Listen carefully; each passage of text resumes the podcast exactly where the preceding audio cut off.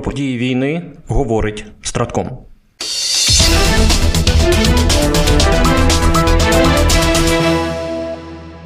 Наступ збройних сил України триває. Наші захисники продовжують рухатися вперед на Мелітопольському напрямку. Мають частковий успіх в районах західніше села Вербове Запорізької області. Йдеться у зведенні Генерального штабу збройних сил України. Говорить речник Генерального штабу збройних сил України Андрій Ковальов. Сили оборони України продовжують ведення оборони на сході та півдні України. Наступальної операції на Мелітопольському напрямку та наступальних дій на Бахмутському напрямку знищують ворога крок за кроком, звільняють тимчасово окуповані території. Закріплюються на досягнутих рубежах. Протягом минулої доби відбулось 37 бойових зіткнень. Загалом ворог завдав 6 авіаційних ударів, здійснив 29 обстрілів з реактивних систем залпового вогню.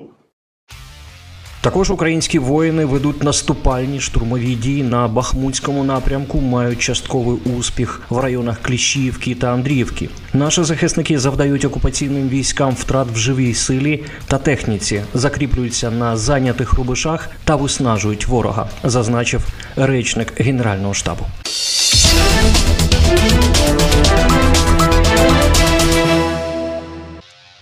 Інженерно-саперні групи сил підтримки щоденно працюють, аби очистити від вибухонебезпечних предметів території, на яких нещодавно точилися запеклі бої та які були деокуповані в результаті наступальних дій сил оборони України. За тиждень, що минув фахівцями командування сил підтримки збройних сил України, обстежено та очищено від вибухонебезпечних предметів близько 600 гектарів сільськогосподарських угідь та інших територій, на яких вилучено та знешкоджено майже 5,5 тисяч вибухонебезпечних предметів. Всього з початку широкомасштабної збройної агресії Росії проти України групами розмінування підрозділів командування сил підтримки збройних сил України очищено від вибухонебезпечних предметів більш ніж 10,5 тисяч гектарів сільськогосподарських угідь та вилучено і знешкоджено 126 тисяч вибухонебезпечних предметів.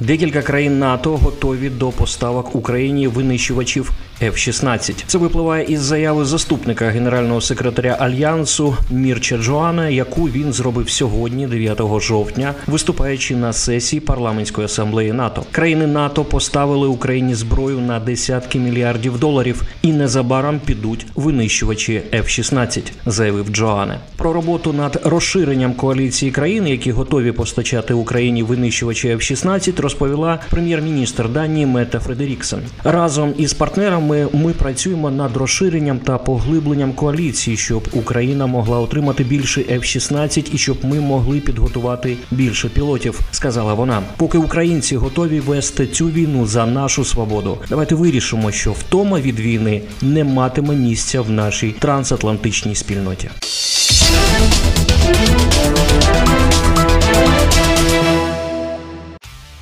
Менш ніж три доби знадобилося збройним силам Ізраїлю для того, аби відбити наступ на країну терористичного угруповання Хамас, взяти під контроль тимчасово захоплені ними території та перейти у наступ. В суботу по центральних та південних районах Ізраїлю було завдано масованого ракетного удару з боку сектору Гази. Після цього Хамас почав сухопутну операцію і прорвав кордон на деяких ділянках. Почалося захоплення прикордонних територій Ізраїлю. Прем'єр-міністр Бін'ямін Нетаньяху та міністр оборони Яав Галант скликали термінову нараду з військовим керівництвом Ізраїлю для обговорення ситуації та подальших дій. Наслідком стала заява, що Ізраїль офіційно знаходиться у стані війни. Хамас розпочав цю війну, але ми її закінчимо. Хамас хоче нашої смерті. Він полонив наших жінок, дітей. Він убиває наших мирних мешканців. Ми помстимося за цей чорний день за Ізраїль та за наших громадян, заявив прем'єр-міністр Бен'ямін Нетаньяху. У неділю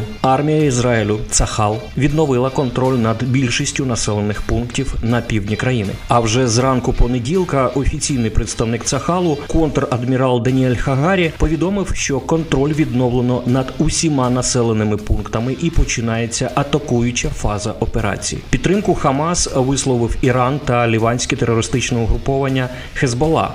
Яке завдало ракетного удару по ізраїльським позиціям на лівансько-ізраїльському кордоні. Європейський союз та США засудили дії палестинських бойовиків, висловила підтримку Ізраїлю і Україна, говорять українські військові.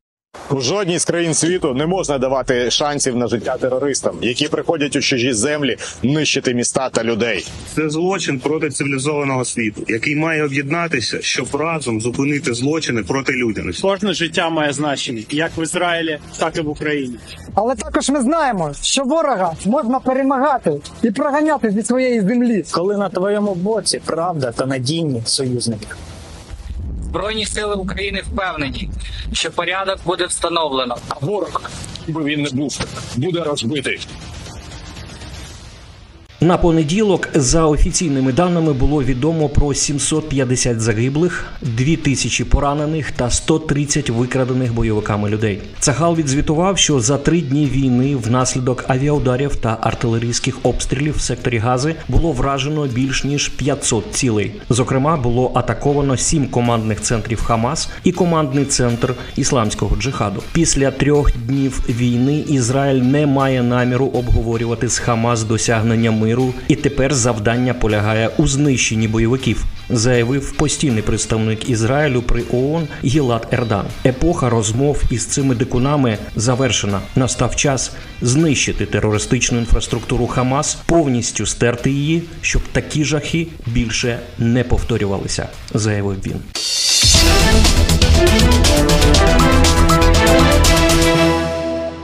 Переможемо. Програма створена управлінням стратегічних комунікацій апарату головнокомандувача Збройних сил України.